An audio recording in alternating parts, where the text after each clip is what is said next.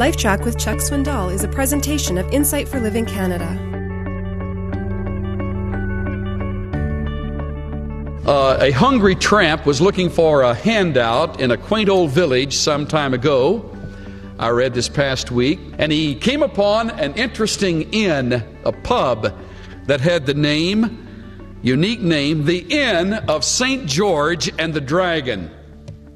So he went in rather sheepishly, and it was a rather nice place, and he he rapped on the kitchen door, and and a a woman walked up who was the cook, and and he and she said to him, "What do you want?" He was tattered and and obviously dirty from having lived in the streets, and he said, "Please, ma'am, could you spare a bite for me to eat?"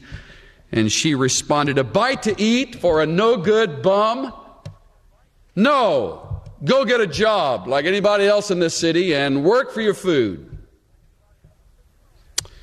He uh, walked out and was about halfway down the street and turned around. And he looked back at the sign that was swinging out in front, and it read St. George and the Dragon.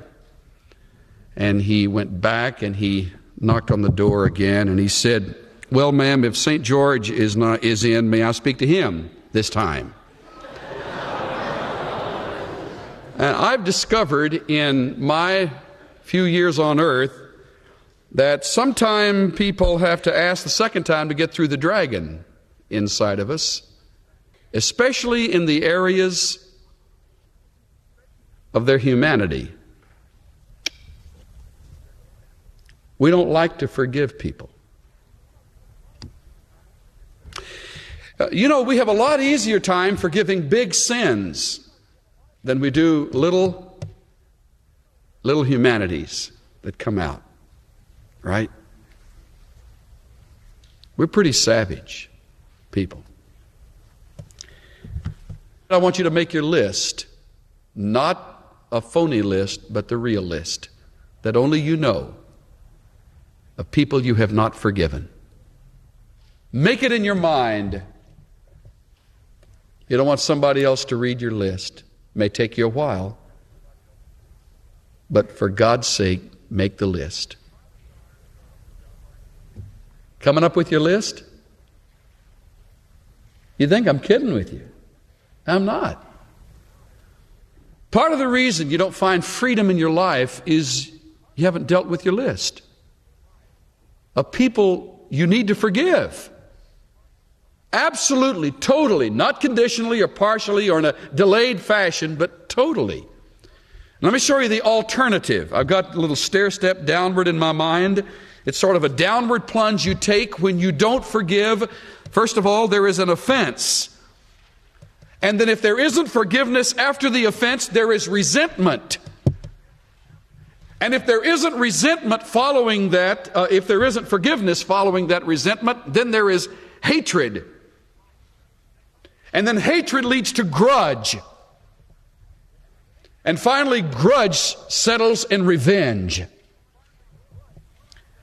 I'm just waiting my time, and when I have my chance, I'll get them. Sometimes those things just kind of roll off like water down a, down a little slide, and you're all the way to the bottom toward revenge before you even realize it.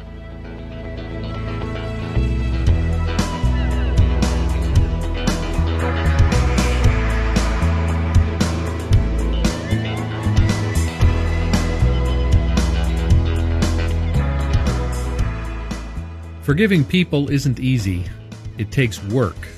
And forgiveness requires letting go of grudges and old hurts you've been nursing, perhaps for years. But when you do forgive completely, the person you set free is you. This is Steve Johnson of Insight for Living Canada. Listen to more LifeTrac messages with Chuck Swindoll at lifetrac.ca. That's L I F E T R A C. LifeTrac, where life and truth meet.